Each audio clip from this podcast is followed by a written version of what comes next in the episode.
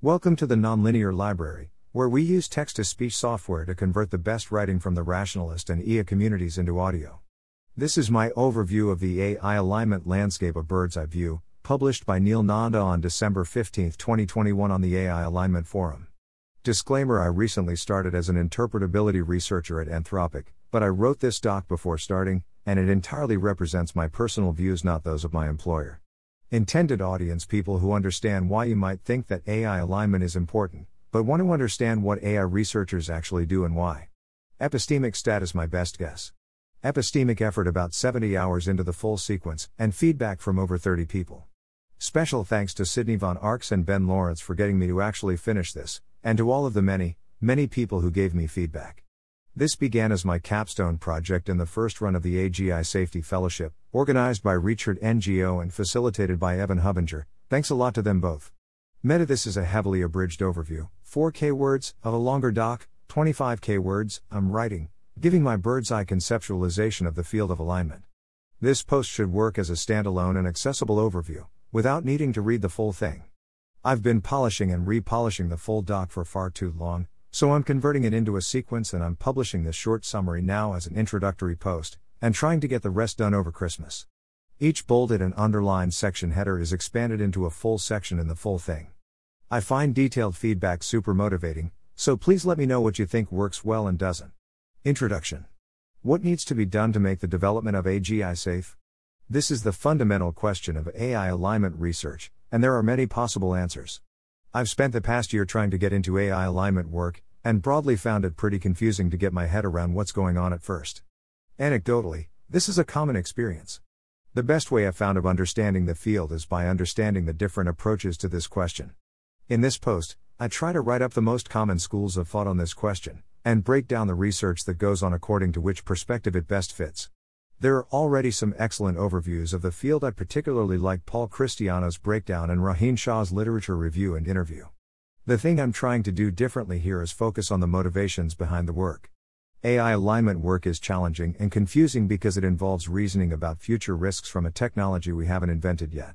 Different researchers have a range of views on how to motivate their work, and this results in a wide range of work, from writing papers on decision theory to training large language models to summarize text. I find it easiest to understand this range of work by framing it as different ways to answer the same fundamental question. My goal is for this post to be a good introductory resource for people who want to understand what alignment researchers are actually doing today. I assume familiarity with a good introductory resource, for example, Superintelligence, Human Compatible, or Richard NGO's AGI Safety from First Principles, and that readers have a sense for what the problem is and why you might care about it. I begin with an overview of the most prominent research motivations and agendas. I then dig into each approach, and the work that stems from that view. I especially focus on the different threat models for how AGI leads to existential risk, and the different agendas for actually building safe AGI. In each section, I link to my favorite examples of work in each area, and the best places to read more. Finally, as another way to understand the high level differences in research motivations, I discuss the different underlying beliefs about how AGI will go, which I'll refer to as crucial considerations. Overview I broadly see there as being five main types of approach to alignment research. I break this piece into five main sections analyzing each approach. Note the space of alignment research is quite messy, and it's hard to find a categorization that carves reality at the joints. As such, lots of work will fit into multiple parts of my categorization. Addressing threat models, we keep a specific threat model in mind for how AGI causes an existential catastrophe, and focus our work on things that we expect will help address the threat model. Agendas to build safe AGI let's make specific plans for how to actually build safe AGI, and then try to test, implement, and understand the limitations of these plans. With an emphasis on understanding how to build AGI safely, rather than trying to do it as fast as possible. Robustly good approaches in the long run AGI will clearly be important, but we're highly uncertain about how we'll get there and what, exactly, could go wrong. So let's do work that seems good in many possible scenarios, and doesn't rely on having a specific story in mind. Interpretability work is a good example of this. Deconfusion reasoning about how to align AGI involves reasoning about complex concepts, such as intelligence, alignment, and values, and we're pretty confused about what these even mean. This means any work we do now is plausibly not helpful and definitely not reliable. As such, Our priority should be to do some conceptual work on how to think about these concepts and what we're aiming for, and trying to become less confused. I consider the process of coming up with each of the research motivations outlined in this post to be examples of good deconfusion work. Field building One of the biggest factors in how much alignment work gets done is how many researchers are working on it, so a major priority is building the field. This is especially valuable if you think we're confused about what work needs to be done now, but we'll eventually have a clearer idea once we're within a few years of AGI. When this happens, we want a large community of capable, influential, and thoughtful people doing alignment work. This is less relevant to technical work than the previous sections. I include it because I both think that technical researchers are often best placed to do outreach and grow the field, and because an excellent way to grow the field is by doing high quality work that other researchers are excited to build upon. Within this framework, I find the addressing threat models and agendas to build safe AGI sections the most interesting and think they contain the most diversity of views, so I expand these into several specific models and agendas. Addressing threat models. There are a range of different concrete threat models. Within this section, I focus on three threat models that I consider most prominent, and which most current research addresses. Treacherous turns we create an AGI that is pursuing large scale end goals that differ from ours.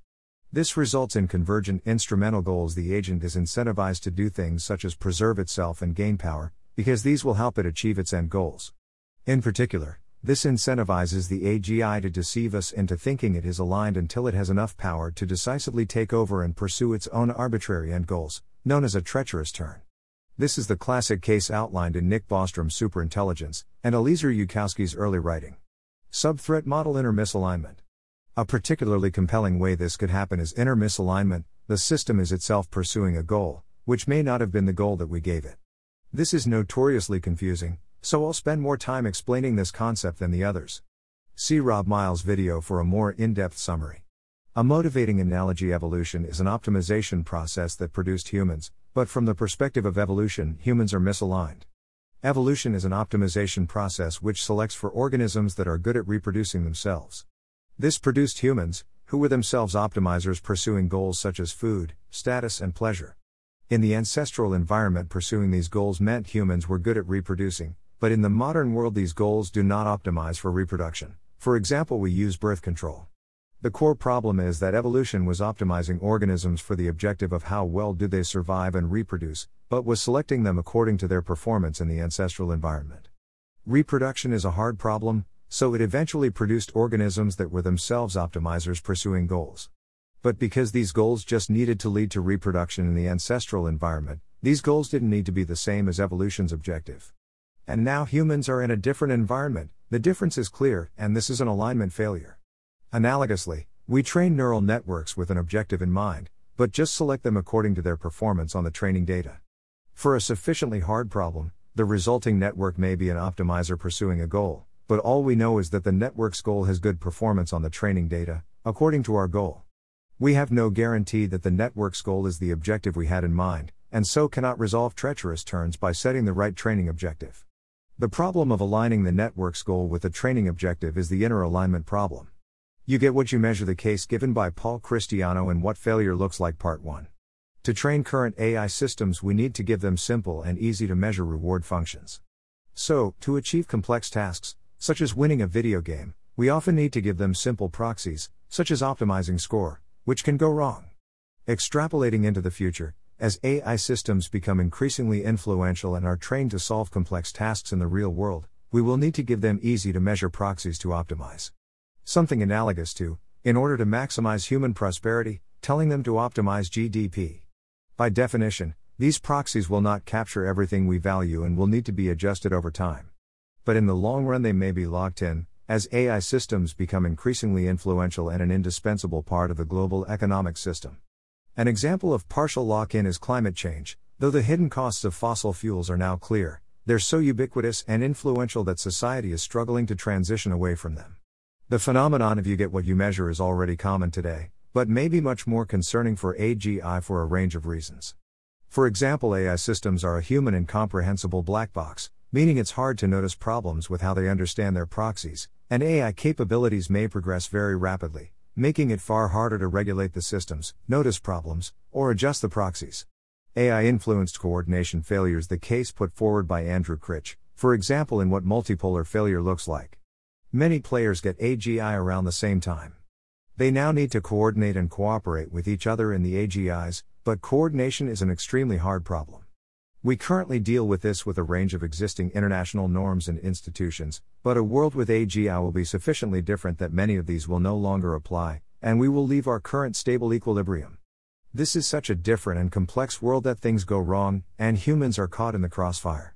This is of relevance to technical researchers because there is research that may make cooperation in a world with many AGIs easier, for example, interpretability work.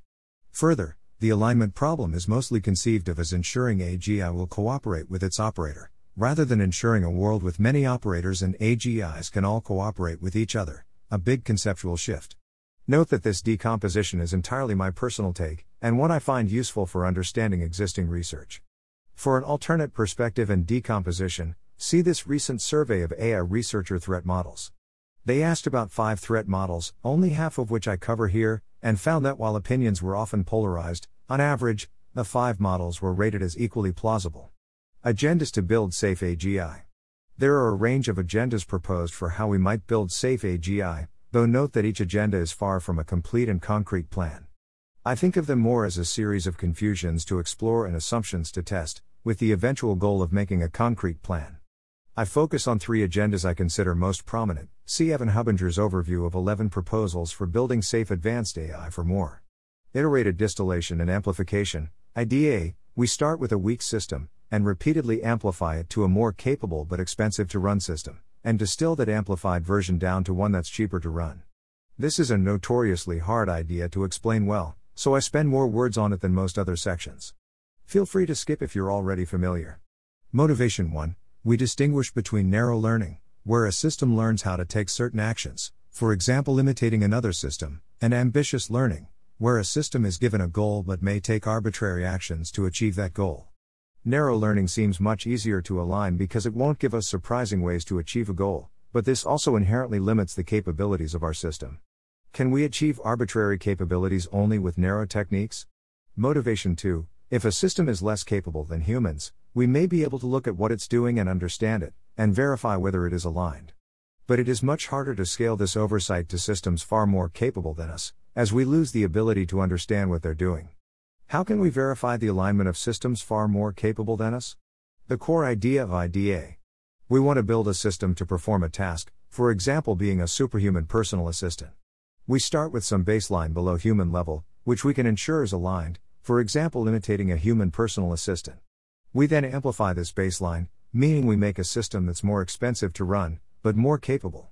For example, we give a human personal assistant many copies of this baseline, and the human can break tasks down into subtasks, and use copies of the system to solve them.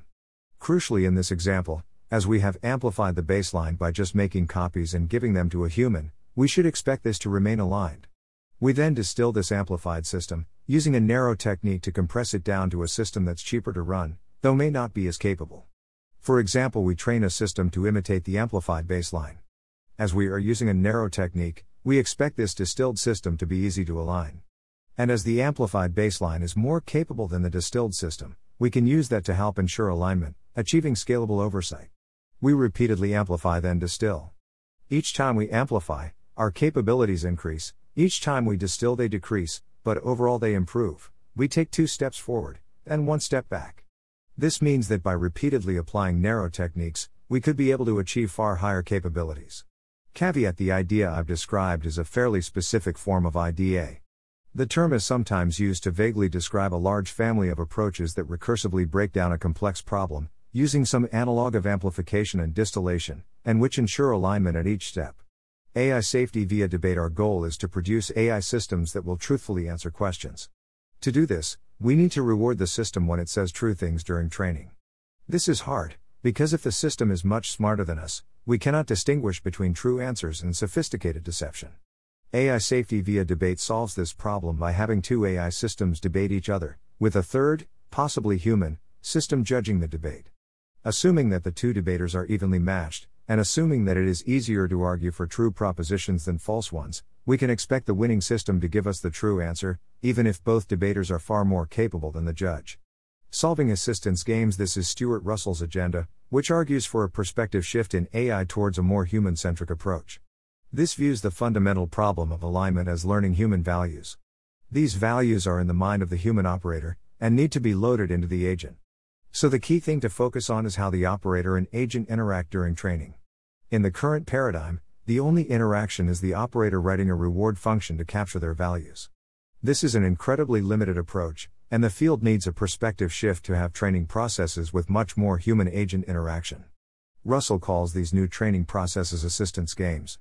Russell argues for a paradigm with three key features we judge systems according to how well they optimize our goals. The systems are uncertain about what these goals are, and these are inferred from our behavior. The focus is on changing the perspective and ways of thinking in the field, rather than on specific technical details, but Russell has also worked on some specific implementations of these ideas, such as cooperative inverse reinforcement learning. Robustly good approaches.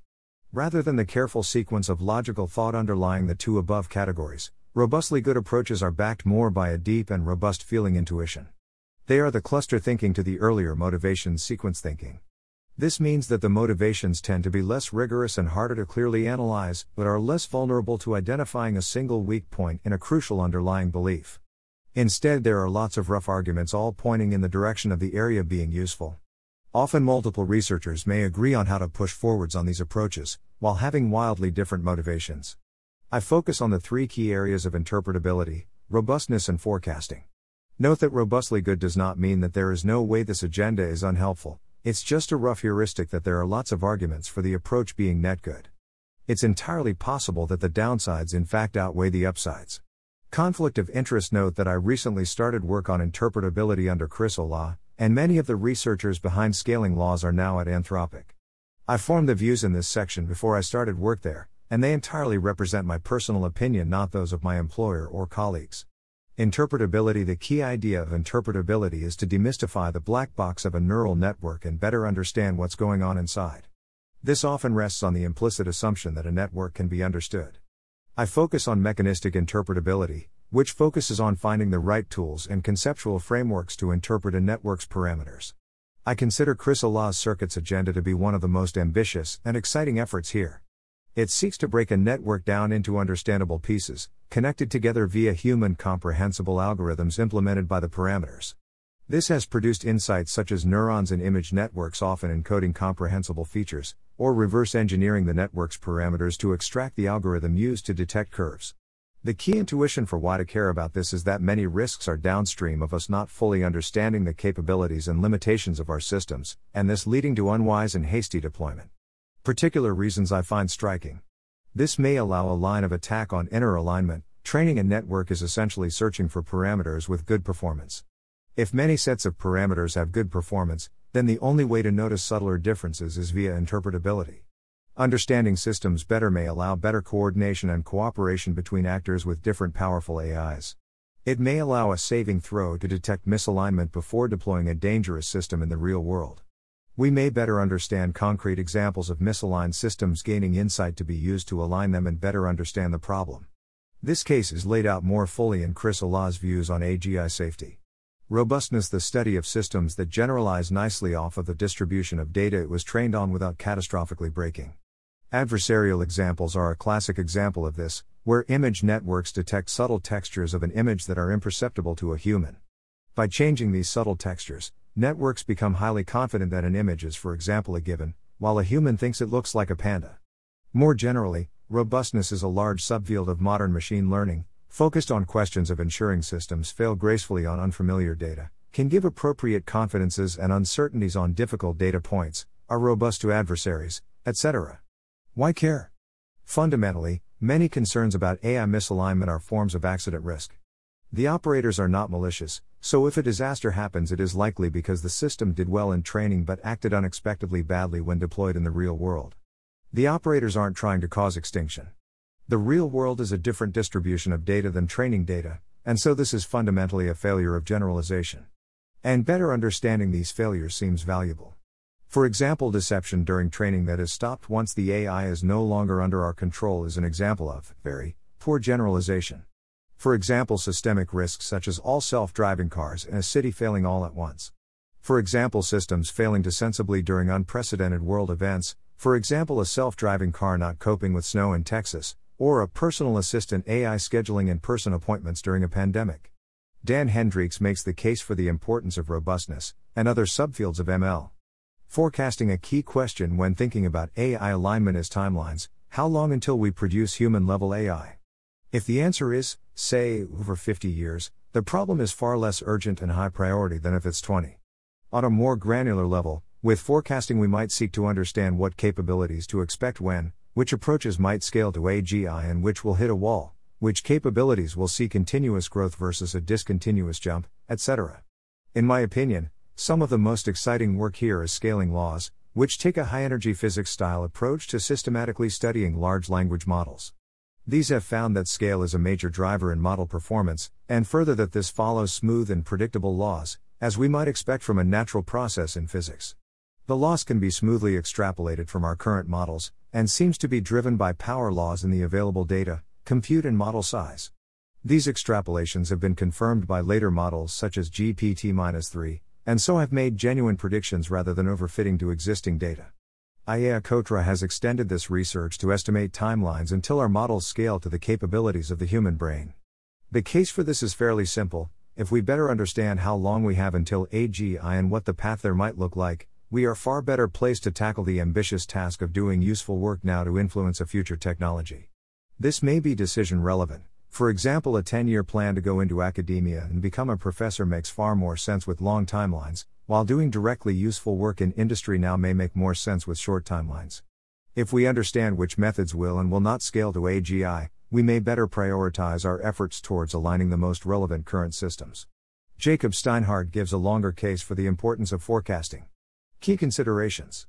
The point of this post is to help you gain traction on what different alignment researchers are doing and what they believe. Beyond focusing on research motivations, another way I've found valuable to get insight is to focus on key considerations, underlying beliefs about AI that often generate the high level differences in motivation and agendas. So, in the sixth and final section, I focus on these. There are many possible crucial considerations, but I discuss four that seem to be the biggest generators of action relevant disagreement prosaic AI alignment to build AGI, we will need to have a bunch of key insights.